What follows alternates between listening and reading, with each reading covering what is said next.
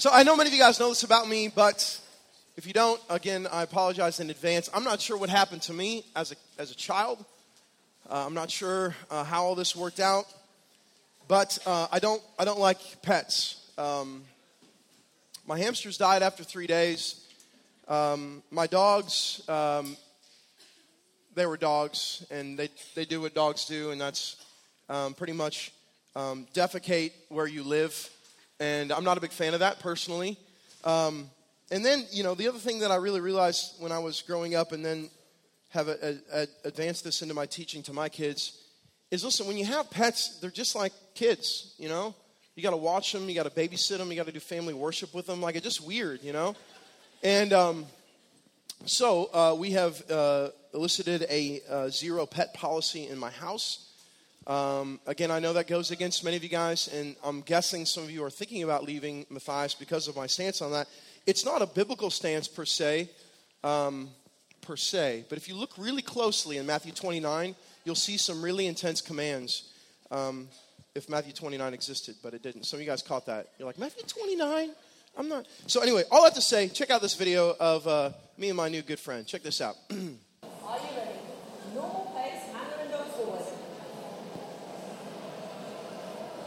Interesting. Uh huh. Left turn.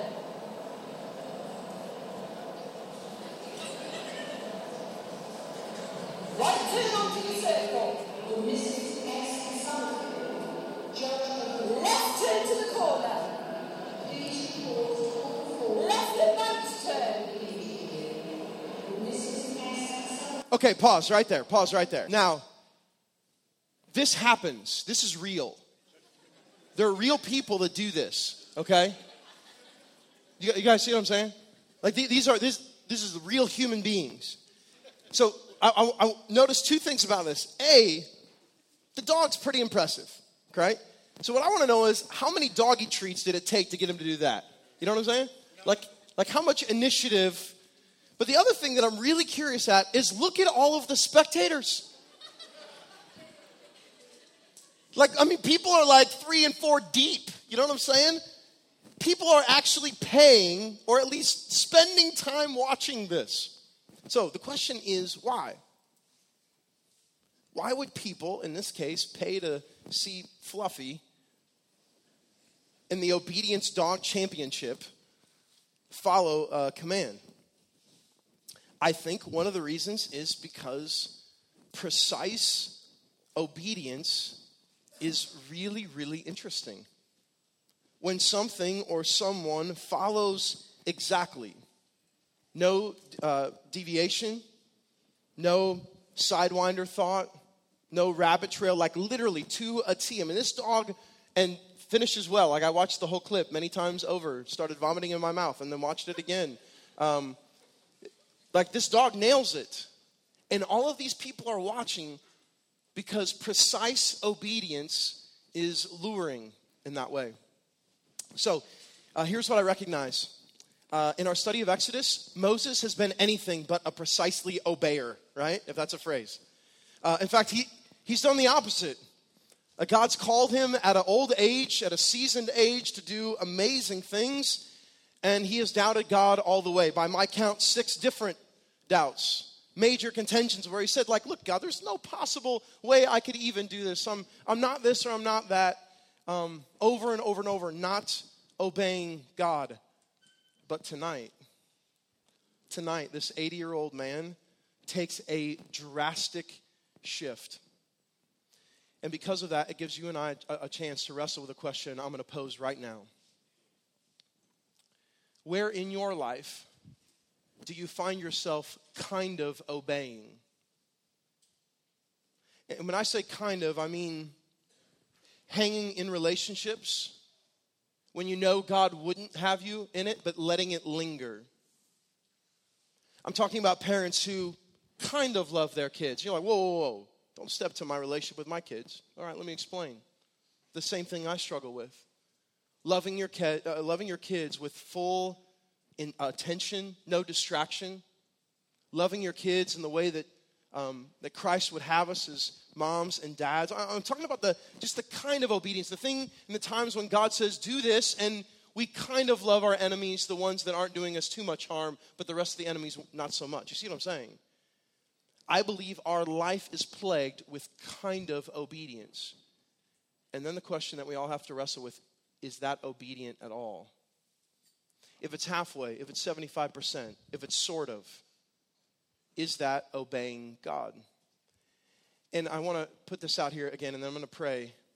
Unfortunately, many of us walk in here with this idea of obedience, especially as it pertains to God, as this thing that has gone and become so burdensome to you instead of blessing his name in obedience because of all the things that he has done and is, right? So we're going to take this journey tonight. Something happens in Moses, and this story will not look like the stories of the past. So let's pray and we're going to rock and roll. Is that cool?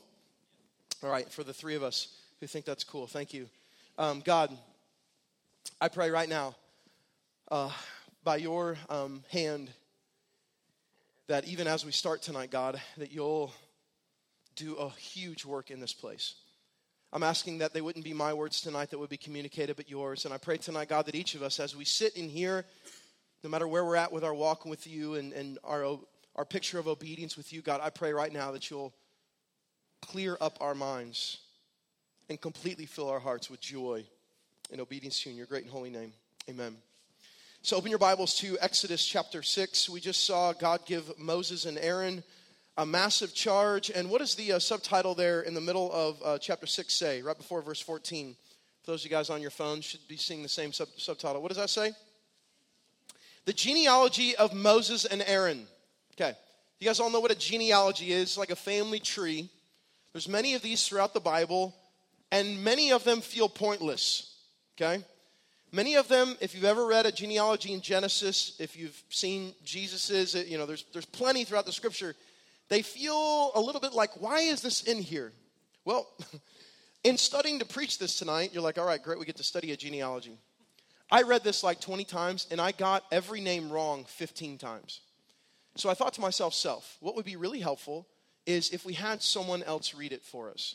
Someone else with like a really low, deep, awesome voice that's on esvstudybible.com. So, fire the laser. Check this out. Watch these names. Here we go. These are the heads of their fathers' houses, the sons of Reuben, the firstborn of Israel, Hanoch, Pallu, Hezron, and Carmi. These are the clans of Reuben, the sons of Simeon, Jemuel, Jamin, Ohad, Jachin, Zohar, and Shaul, the son of a Canaanite woman. These are the clans of Simeon. These are the names of the sons of Levi according to their generations, Gershon, Kohath, and Merari. The years of the life of Levi being 137 years. He's got plenty more. Let him keep going. The sons of Gershon, Libni and Shimei by their clans. The sons of Kohath, Amram, Izhar, Hebron, and Uzziel. The years of the life of Kohath being 133 years. That's really old. The sons of Merari, Mahli and Mushi. These are the clans of the Levites according to their generations. Amram took as his wife Jochebed, his father's sister, and she bore him Aaron and Moses, the years of the life of Amram being 137 years. The sons of Izhar, Korah, Nepheg, and Zichri. The sons of Uzziel, Mishael, Elzaphan, and Sithri. Aaron took as his wife Elisheba, the daughter of Amminadab, and the sister of Nahshon, and she bore him Nadab, Abihu, Eleazar, and Ithamar. the sons of Korah, Assir, Elkanah, and Abiasaph. These are the clans of the Korahites. Eleazar, Aaron's son, took as his wife one of the daughters of Putiel, and she bore him Phinehas. These are the heads of the fathers' houses of the Levites by their clans. Oh dear. So I- I hope I hope you would extend me some grace uh, in that. I tried. I mean, I, I was reading it. I was phonetically spelling it out on paper. Um, but if you're like me, uh, you're like, what's the point? Well, well, first of all, when you study verse by verse, you can't just skip these things. We study the Bible verse by verse, so that texts like this have meaning because they're in the Bible for a reason. So our question is, why this and why now? Why all of a sudden Moses, who I believe wrote Exodus, all of a sudden inserts a genealogy? What would be the point? Well, there's a few key names in that genealogy that we've already pointed to before. Moses comes from the line of Levi. Levi and his tribe of Israelites, out of them will come the priestly order of the Israelite system, and Moses then being one of them. And so that's a key piece, but also all of these names, many of which do not appear in the Bible outside of this genealogy, is further point that God doesn't like all of a sudden take Moses from the greatest king that had ever lived. Now, yeah, he was adopted by a, a Pharaoh's household, but all these names are random names representing random people, ordinary people. I would guess if you were to take a little magic marker on your whiteboard and have some fun, write out your family tree, it would be both humbling and encouraging, right? Some of that family tree you'd be really excited about, proud of. You'd say, man, I praise God that our family has this person. And others, not so much, right?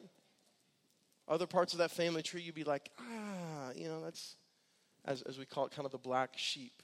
But listen, the thing that I hope you would celebrate as you look at your genealogy and heritage is that somehow, despite all of the mess of that tree, right? Your tree have some mess, right? All the mess of that tree, and still somehow the work that being, is being done in your life because of a great God. So that's why I believe all of a sudden, randomly, Moses inserts this to show us, like, look, I'm an 80 year old man, and who, who knows how old he was when he wrote this? I'm an 80 year old man, and God has done a work through a heritage that is filled with ordinary people. And so let's continue to go here in uh, verse 26. There, we made it through the genealogy. If you're going home and want to try to read through those again, feel free. ESVStudyBible.com, you can read along with our, um, stallion, our English stallion there. Verse 26.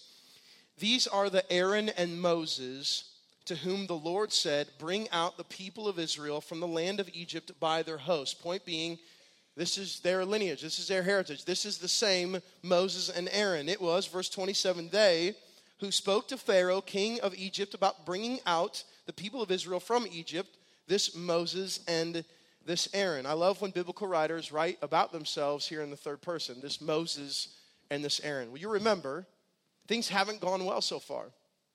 Moses has gone. He has been shut down. He is getting frustrated. We've seen him angry with God. We've uh, seen him say, God, why did you bring me here? Verse 28 On the day when the Lord spoke to Moses in the land of Egypt, reiterating a previous event, the Lord said to Moses, I am the Lord. Tell Pharaoh, king of Egypt, all that I uh, say to you. We've already seen this. But Moses said to the Lord, Behold, I, uh, I am of uncircumcised lips. How will Pharaoh listen to me? All right. We're all caught up. Moses is in angst. And my friends, the beautiful text beginning here in chapter 7, verse 1. Come on.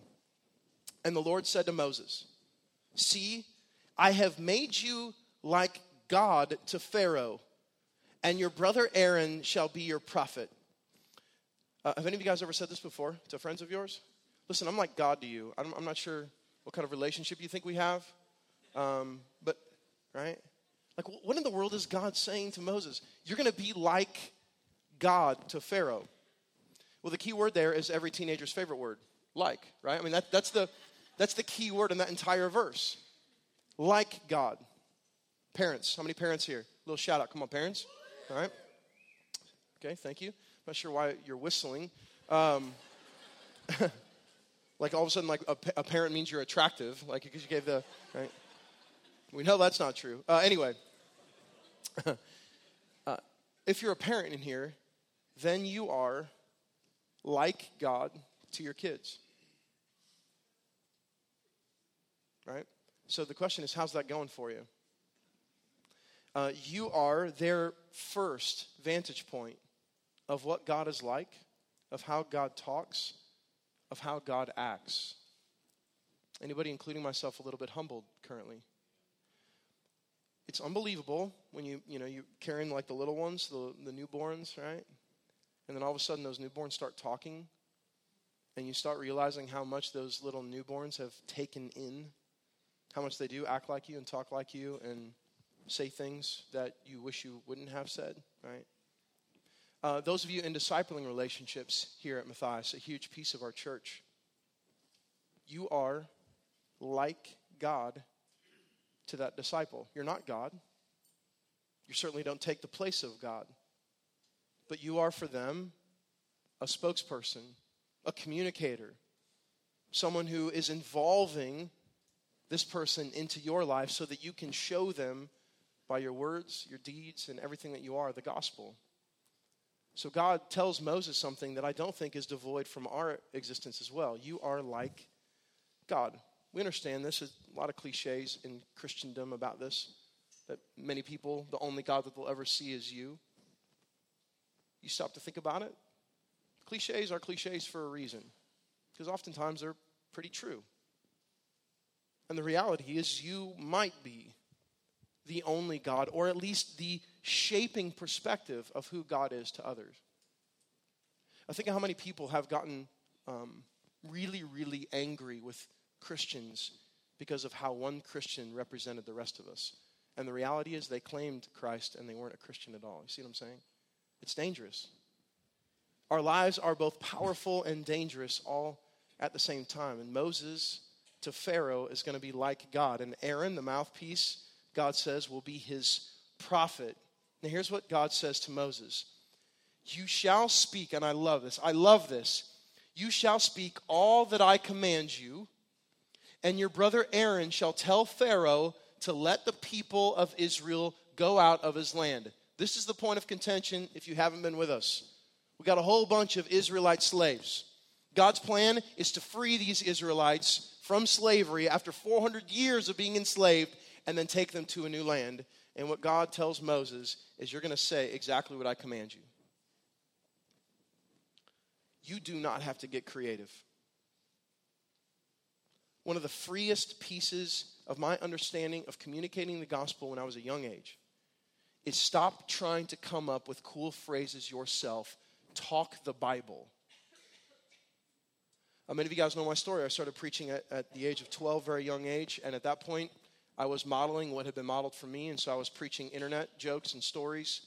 Uh, I would find a cool article online. This is when email just kind of started to come out, and then I would share that, but I at least shared it with passion, and so people appreciated it. But finally, I had someone come up to me, and they're, and they're like, Mark, listen, you don't have to find something, you don't have to get creative. God the creator has done been creative, creative amen right so take what he has said and communicate well to take what he has said and communicate means that the word for believers being already written on our heart now empowered by the spirit to be communicated must be studied and learned but but but I know many of you guys are like, but Mark, but Mark, you don't understand. I'm like working out at the gym, and all of a sudden I'm supposed to quote Ephesians 2 5.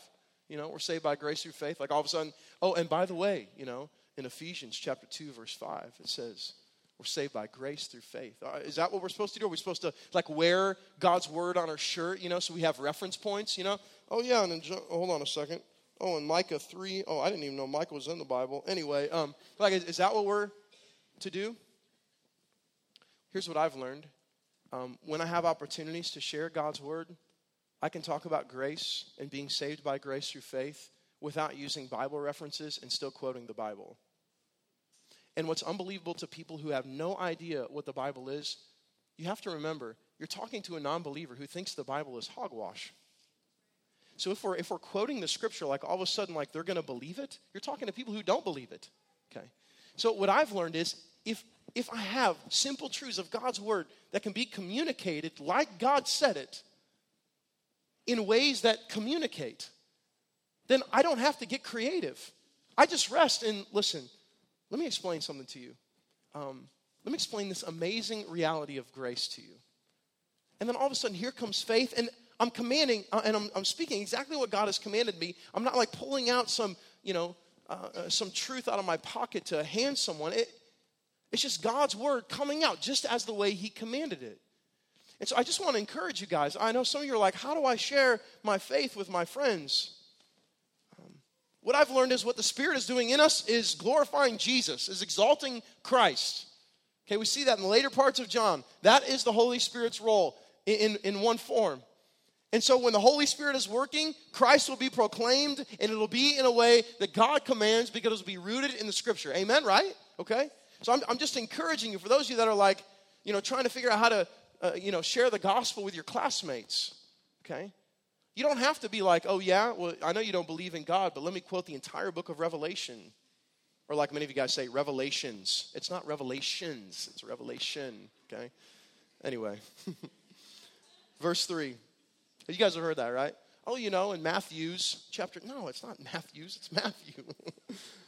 verse 3, lighthearted. Verse 3, lighthearted.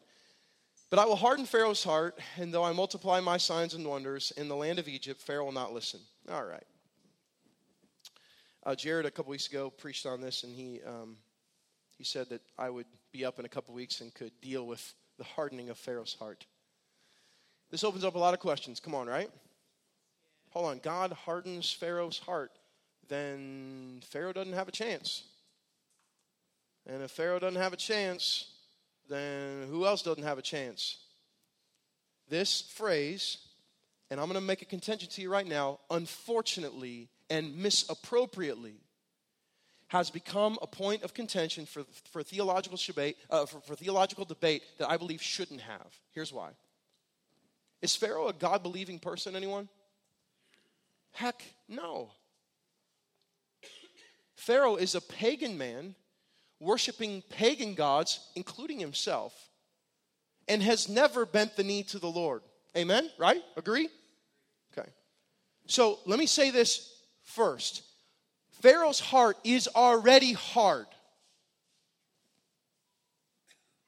Okay? In that theological debate, people don't bring up that point.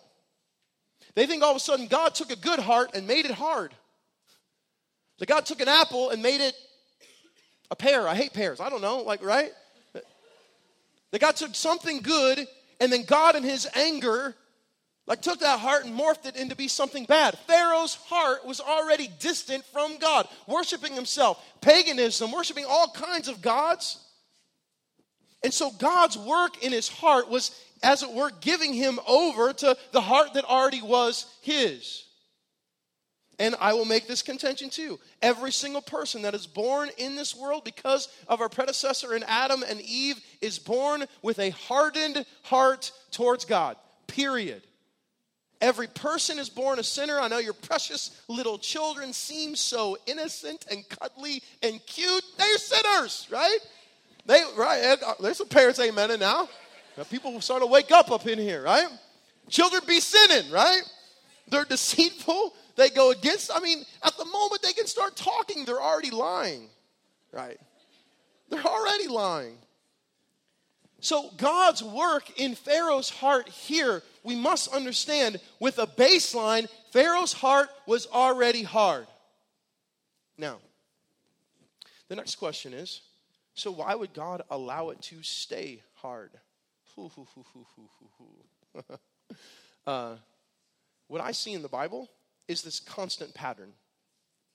What I see in your lives and my lives is a constant pattern. Uh, that pattern is God is about His glory. He gets His glory in a lot of ways.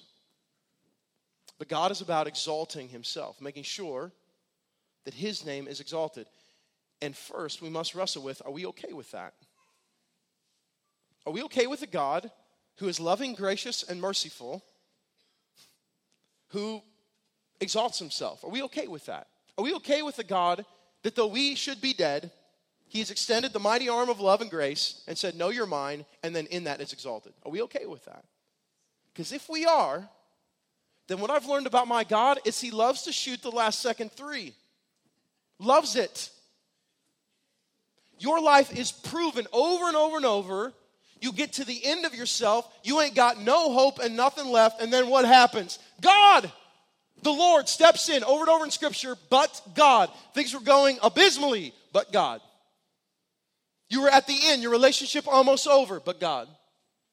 You had no hope, but God. You had no life, but God. You were about to commit suicide, but God. You were about to indulge in this, but God.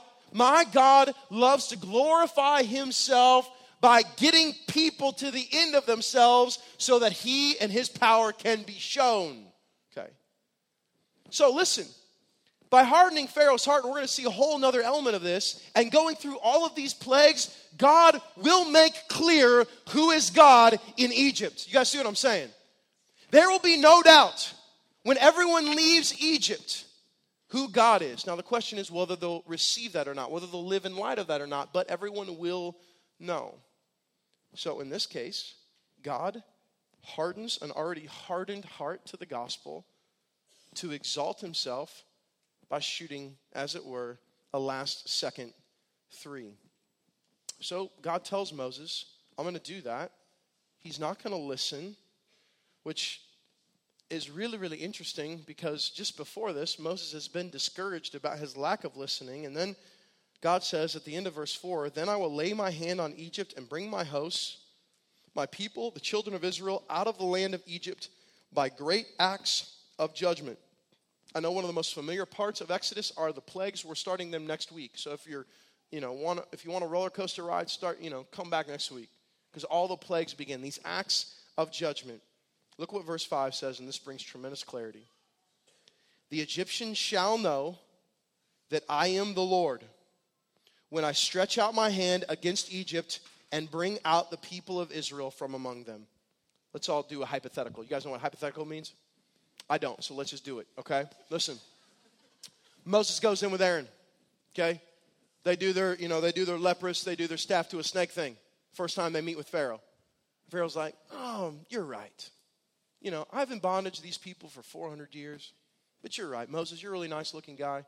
Um, you guys got a couple bucks to spare? You know, a couple bucks and I'll let your people go. If that happens, hypothetical, if that happens, you guys agree? If that happens, okay, like the Lord's glory, the, the, the craziness of the story, the, like it, it doesn't have the effect, especially on the Egyptians, like these acts of judgment will.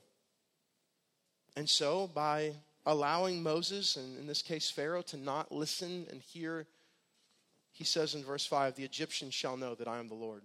Come on whether they receive him or not, whether they believe him or not, whether they live for him or not, they will know that their gods, lowercase, are not God at all. And whatever, listen, whatever God needs to do that to make that clear in our lives, I say, bring it on. You're like, Mark, but you're, you're, Mark, are you saying that we should want plagues in our life? Like all of a sudden, like a bunch of locusts up in here? You know, is that, is that, is that what we want, Mark? No, I'm just saying if God can purge the lowercase gods out of our life so that He and He alone will sit on the throne of our heart, then I say, go to it, God. That's a scary prayer to pray, isn't it? You ever prayed it before? God purge the lowercase gods? And God's like, okay, no problem. Been doing that for years. I believe you pray that prayer, He'll answer that prayer, and I hope that that's a prayer you desire to pray he won't listen, but the Egyptians will know. And verse 6 has absolutely changed my life. Moses and Aaron did so. What? They did just as the Lord commanded them. Hold on a second, hold on a second. If you've been reading the same Bible I have, here's Moses' journey. Next slide. Here's Moses' journey. Check this out. Uh, Moses' doubt so far. Remember uh, chapter 3, verse 11? Who am I? When God calls him, he's like, Who am I? And then the Lord says, uh, You don't need to worry about who you are, you need to worry about who I am. Here's his next doubt of six They will not believe me or listen to my voice, God. I've got problems here. They're not going to listen. Uh, next, number three, I am not eloquent. He's not, but that's okay, right? And that's the point. He's not eloquent, but God will use him anyway. He's got a whole lot of doubts. He's got a whole lot of fears. Next slide. Uh, he finally just says, Please send someone else. right? And some may say because he's 80, this is like the voice of reason speaking, you know? Like he's realized who he is. Listen, it's time for someone else. I'm going to have to bring my cane. Nope, next slide, okay? Moses said to the Lord, Why have you done evil to this people? Why did you ever send me? This is after his first interaction with Pharaoh. Pharaoh shuts him down the first time, and Moses is like, Why are you doing this? Like he meets some adversity, he's instantly ready to throw in the towel, and finally, behold, the people of Israel have not listened to me. I, have, uh, I am of uncircumcised lips. I know all of you guys tweeted that the last time we studied it. So, if your Bible's like mine and all those six doubts have been the pattern for Moses, then put up our next slide, verse 6 again. Moses and Aaron did so. They did just as the Lord commanded them.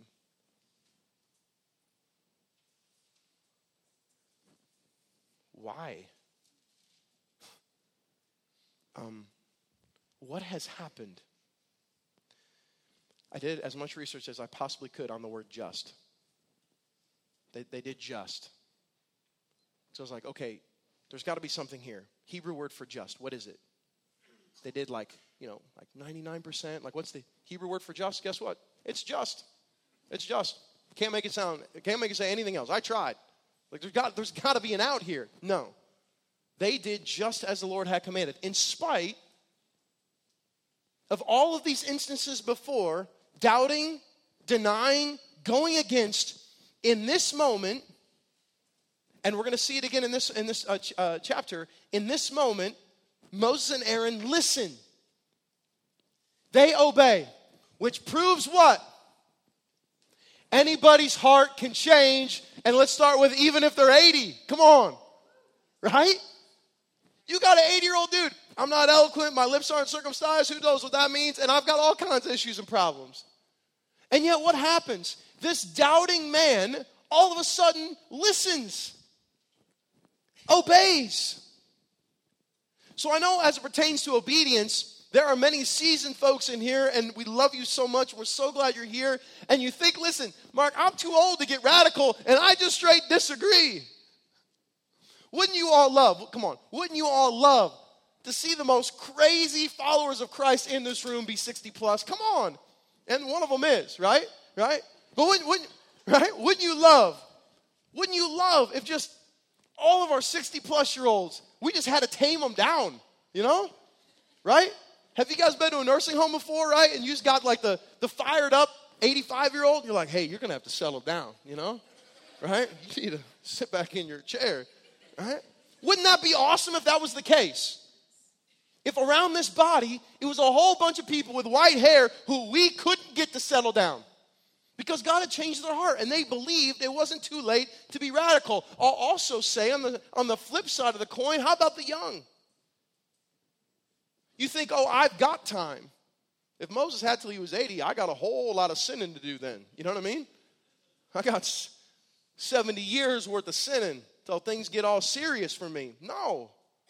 Wouldn't it be, come on, wouldn't it be amazing to you to pray for and to see 8, 9, 10, 11 year olds being baptized and their hearts just on fire for the Lord? Wouldn't that be unbelievable in this? Not too old, not too young, just God doing a work, proving again that hearts can be changed. Let me encourage all of the doubters in this room. Let me encourage all the disobedient, all the wayward, all the complacent, every person in here who's ever flipped God off and said, I want nothing to do with you. Let me tell you this the gospel can change your heart. It can completely change every piece of you. I mean, if Moses was a doubter, I would, I would think we'd all agree he was one of the greatest doubters. He's looking face to face with God in a burning bush and saying, I don't think so. Right? Right? So if you don't feel like you can relate to those doubts, I'm not sure what doubts you can relate to. The point is, God can change and will change hearts. And so I watch this dude, and I, I'm serious. Like, I just want to put a flag in verse 6 and say, Praise be to God. And I'm guaranteeing you this from this point on, and we'll see some, you know, we'll see some diciness later in Moses' story, but from this point on, something has happened in this man, and he does not look back for a very long time. We're going to make some observations later about why this happens.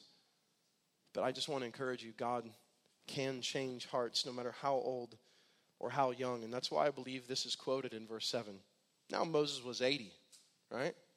I think he, like, in this moment, writing this, celebrates it. And not just Moses, and Aaron was 83, you know?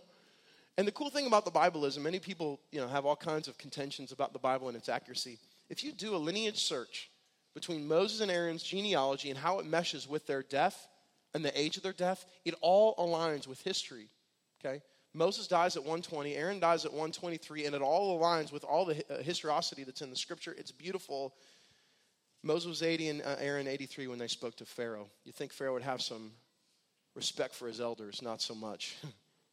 Then the Lord said to Moses and Aaron, verse 8 When Pharaoh says to you, Prove yourselves by working a miracle, then you shall say to Aaron, Take your staff and cast it down before Pharaoh, that it may become a serpent. Here we go. so when Pharaoh says, Prove yourself, this is where you all get a little bit frustrated if you're like me.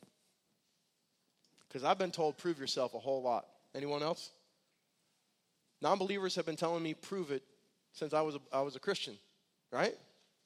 I mean, if you're not being told, Prove it, then I'm going to go ahead and say, like, you're not having too many conversations with non believers. Because the biggest angst about them is listen, there's no proof, there's no logic. Prove it then. And so some of you are like, yeah, if I just had a staff that turned into a serpent, like, you know, right? It'd be easy to prove God. And some of you guys have tried it, right? You like get a staff on Amazon, you know, because you have this non believing friend. You get all prayed up, you fast, you know. You're like, all right, God, listen, I know this person will believe right now. you know. Not realizing that you're the staff itself. You are the staff. I believe you're every piece of proving that God will use consistently in relationships. That's why this thing called relational evangelism can be so powerful. Because people see in you evidence of what God has done. We can spend an hour here. There's so much to say on proving the gospel, but we have to go on to this magic show. Here we go. So Moses and Aaron went to Pharaoh, and what? What they do? They did just as the Lord commanded. See, they're not even like rebutting right, right now, right? Well, God, yeah, but if you just if there was some fireworks with the serpent staff thing, I think then we'd get them. You know, they're not even like adding in their own thoughts here. They're not thinking that they've got a better plan than God. They're just like, mm, I think we're to a point in our life where we're, we're just going to go ahead and trust you. So Moses and Aaron went to Pharaoh and did just as the Lord commanded.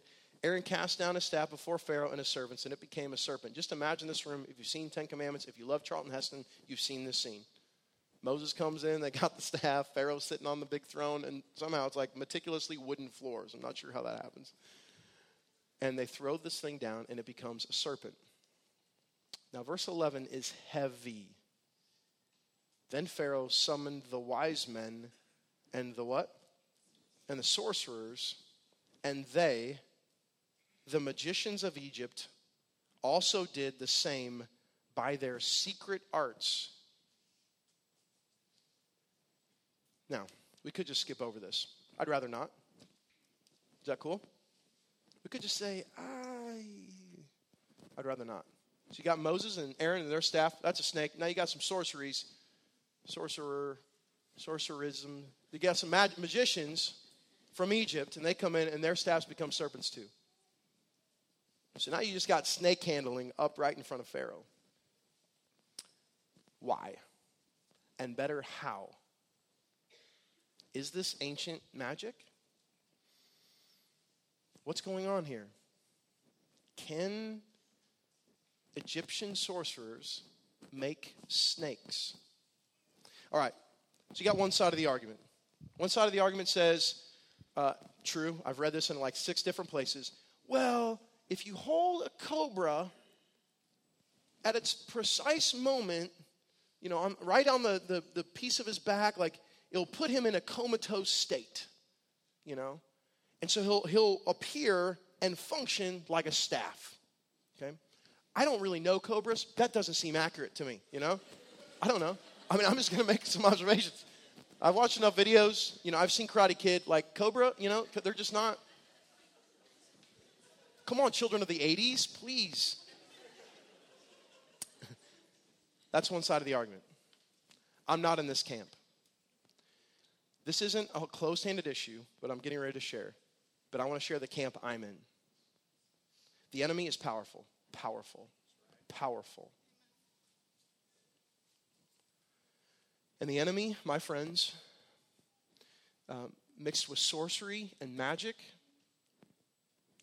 uh, one of the, and I have chills right now thinking about it. My mom was forever affected by an event that happened in her bedroom with a Ouija board. forever affected. We kind of laugh it off. if you laugh it off, my friends, you better think twice. It's serious, real, intense stuff. The camp that I sit in in this, in this moment is magic, sorcery is at the heart part of the occult and demonic. And so to say in this moment that Satan, in the power that he's allowed to have on this world, ironically, until the head of the serpent is smashed by the Savior, right? How about this imagery? It's like serpent on serpent here. We all know who, we all know who serpent wins, right? Like, and so and so this whole imagery happens, and what I believe is, listen, sorcery, magic, all of these things are very demonic. And in this case, there is nothing in Egypt as pertains to Pharaoh and his household that has anything to do with God. And so the enemy has a massive stronghold. And to say that the enemy could make couldn't make a staff something else, listen, I'm not going to make that statement. I think it's possible. Well, the problem is what I've learned as well is that when Satan goes toe to toe with God in any form, in any part of the scripture, and then in the end, what happens? For each man, verse 12, cast down a staff, and they became servants, but Aaron's staff swallowed up their staffs. Listen, this is either real or it's made up, right? Just imagine this. I don't, you know, I'm trying to get a, a picture of this, of what the scene was, right? You got everyone, all of a sudden, staffs are becoming snakes and people are getting scared, and the girls are kind of screaming in the corner, you know. And, and Aaron and Moses are standing there, and then all of a sudden, this one snake just like swallows whole these other serpents. What in the world? But oh, the imagery, right? Come on. Oh, the imagery. Here's what I've learned anytime the enemy goes toe to toe with the Lord, many examples in you and I's life, and then in the end, over and over and over, proven a loser proven a loser. I believe in all deceit, in all deception, in all Satan puts himself out there in this moment. Hey, I'll show you guys. I'll prove you against your, your own God. And probably even knowing his end in this moment, in his deceit and pride, does it anyway. That's what the enemy does. Already knowing his end, does things anyway. And then what does God do? Not so much. You're dead. I'm going to swallow your staff. Your staffs don't exist anymore.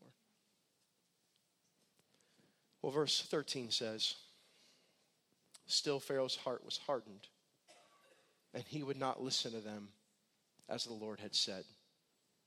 Would you? If you would have seen that, don't you think there would have been a little something in you like, that's pretty cool, you know? So tell me about your God again. But his heart's hardened.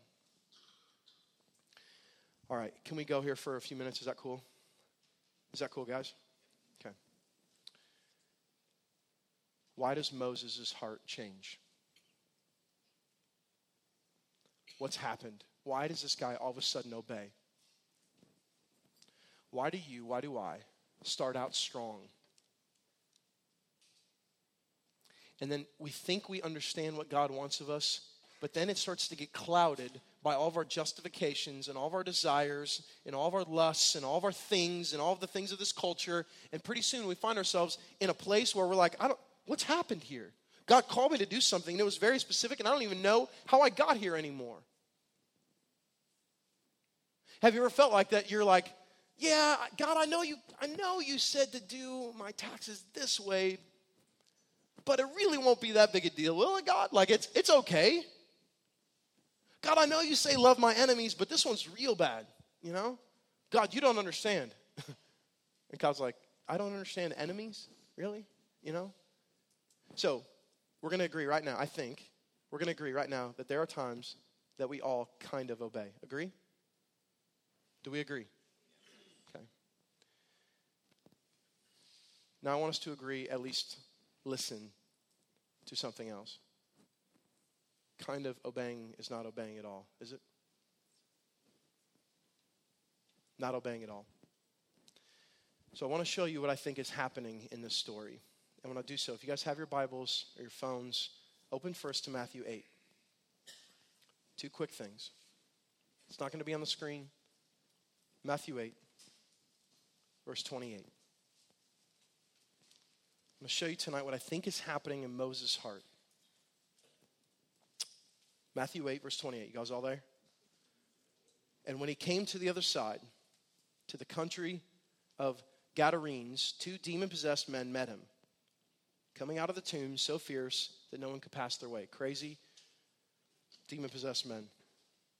And behold, they cried out, What have you to do with us, O Son of God? The demons clarifying Jesus as, excuse me, the Son of God. Have you come here to torment us before the time? Come on now. Doesn't anyone just love that part of the story? You see what I'm saying? They know their end. They know the end is destruction. Have you come to, tor- to torment us before we're really going to be tormented? So look what Jesus says. Uh, have you come here to torment us before the time? Now, a herd of many pigs was feeding at some distance from them. And the demons begged him, saying, If you cast us out, send us away into the herd of pigs. What does Jesus say? And he says to them, What? What does he say? He says, Go. What do they do? What do they do? Come on. They go, they obey. They obey. The demons obey. Why? Why do demons obey? Fear, certainly. Authority. In this moment, they have to obey. Christ has authority over them, right? If Jesus looks and says, Get out of that man or woman, like he does in many exorcisms in the Bible, what do they do? They always go out. Have you ever seen Jesus not bat a thousand as it pertains to exorcisms? He always exorcises the demon out. He always casts it out. Why? He has authority. The demons obey because Christ has authority. Agree.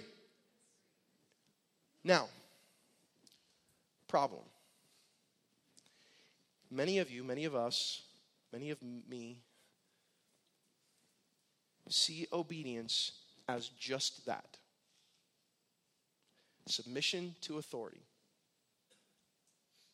I obey God because I'm going to submit to authority because He's God, because, you know, He sits on a throne. All those. Okay, even the demons do that. So, what's different about us and demons besides the tail? You know, that's probably not even correct, right?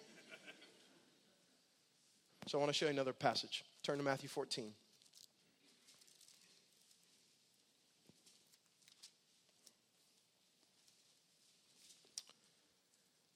Jesus, uh, Matthew chapter 14. He's walking on the water. no big deal. Verse 28. And Peter answered him, Lord, if it is you, command me to come to you on the water. Peter is asking to obey. He's saying, If it's you, you say the word, you command, and then I'll come. I'm going to listen, I promise. It's going to be me and you. So you say the word Jesus, I'm coming. I will obey, I promise. He said, Come, in the red letters. So Peter got out of the boat and walked on the water and came to Jesus. And look, when he saw the wind, he was afraid and he began to sink and he cried out, Lord, save me. Jesus, what is the word? What is the word?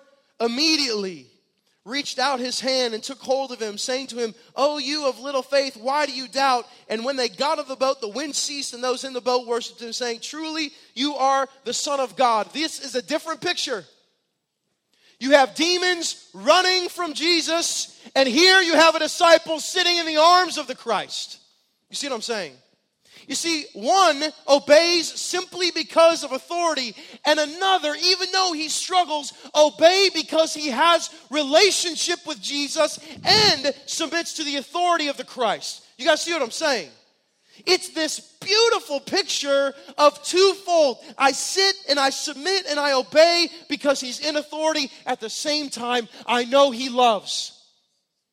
And I know he immediately reaches down and saves when I struggle, when I doubt, when I wane. Did he kick Moses to the curb? No, he should have, and he should have for you and me too. He should have kicked us to the curb a long time ago. We should have been homeless. We should have been without a God and without relationships. And yet, what has happened? Grace and mercy. Why? Because a God deeply loves us. And so now then, obedience isn't just sitting under authority. Good job, the demons do that. No, it's sitting under the understanding that God loves. I believe that as this relationship between God and Moses has progressed, he has moved not just from seeing God as authoritative, he has begun be, began to understand relationship with God. And whether that's true or just an assumption, his heart, changed by God, is revealing that this man now understands obedience is more than just yes, sir. It's come. And when you start to fall and fail like you will, immediately he reaches up and says, Come on. You're not too far sunk tonight. You've all got stuff that you're kind of obeying in and not obeying at all. And I just want you to understand in your lack of faith, in your fear, in your regret, and your remorse, I'm just saying the hand of Christ is already reaching down. It's already there. To some who have never confessed Christ before, I'm saying grab the hand of hope. Grab it. The Bible says, confess with your mouth, believe in your heart, and you will be saved. Grab that hand. And the image that you've had of God as just this militant general that's sitting up like we're all ants with a magnifying glass, my friends, I'm telling you what, the moment you begin relationship with Him, you will understand Him to be a loving, gracious, and merciful God. And for those of you that are looking at your overall obedience right now and you're failing because you just see God as smiting you when you don't obey his commands in authority, listen, the demons do that too. You don't have to run from him anymore in your lack of obedience, my friends. Sit in submission to him, knowing that he loves you tonight and that he's reaching out his hand of grace and mercy. Grab that hand tonight and say, Lord, I don't want to disobey anymore. Not because of me, but simply because of who you are. Cause my heart to be enamored with you. And then, God, because I know you love, I will submit to the authority of the great King of the universe. Let's stand together tonight. So, just in all vulnerability, I've really wrestled with what to do now. I fought long and hard. And what I feel like is the best approach is just right now for you to examine. For right now, for you to understand and see clearly where God has commanded something specific and you have stopped short, you have started to lose faith. You started to think that you'll run out of resources. You started to think that there's no way he can use you. You started to believe the lies, whatever it may be, or simply you've gotten controlled by your lusts. No matter where you sit tonight, identify it. Because here's the cool thing, my friends there could be something from years and years and years ago that you knew God told you to do. And the amazing thing about our God is it's not too late. So obey now. Sell the house and move now. Pursue this neighbor now. Quit that job and go after this dream now. Let's tonight, right now, in these moments, just have some opportunity to confess to God, to plead for His forgiveness. Let's ask that He'll increase our faith. Help us understand how much He loves us. Just spend a couple moments praying right there. Come on. God, your word says where the Spirit of the Lord is, there is freedom. God, help us to obey in freedom. Help us, God, to submit in faith. Give us a picture of the depth of your love for us. God, for those hurting who haven't felt loved in months, I pray right now that there is this overwhelming sense of your love, of your goodness, of your forgiveness that can reach even their deepest sins. God, help us obey as your kids.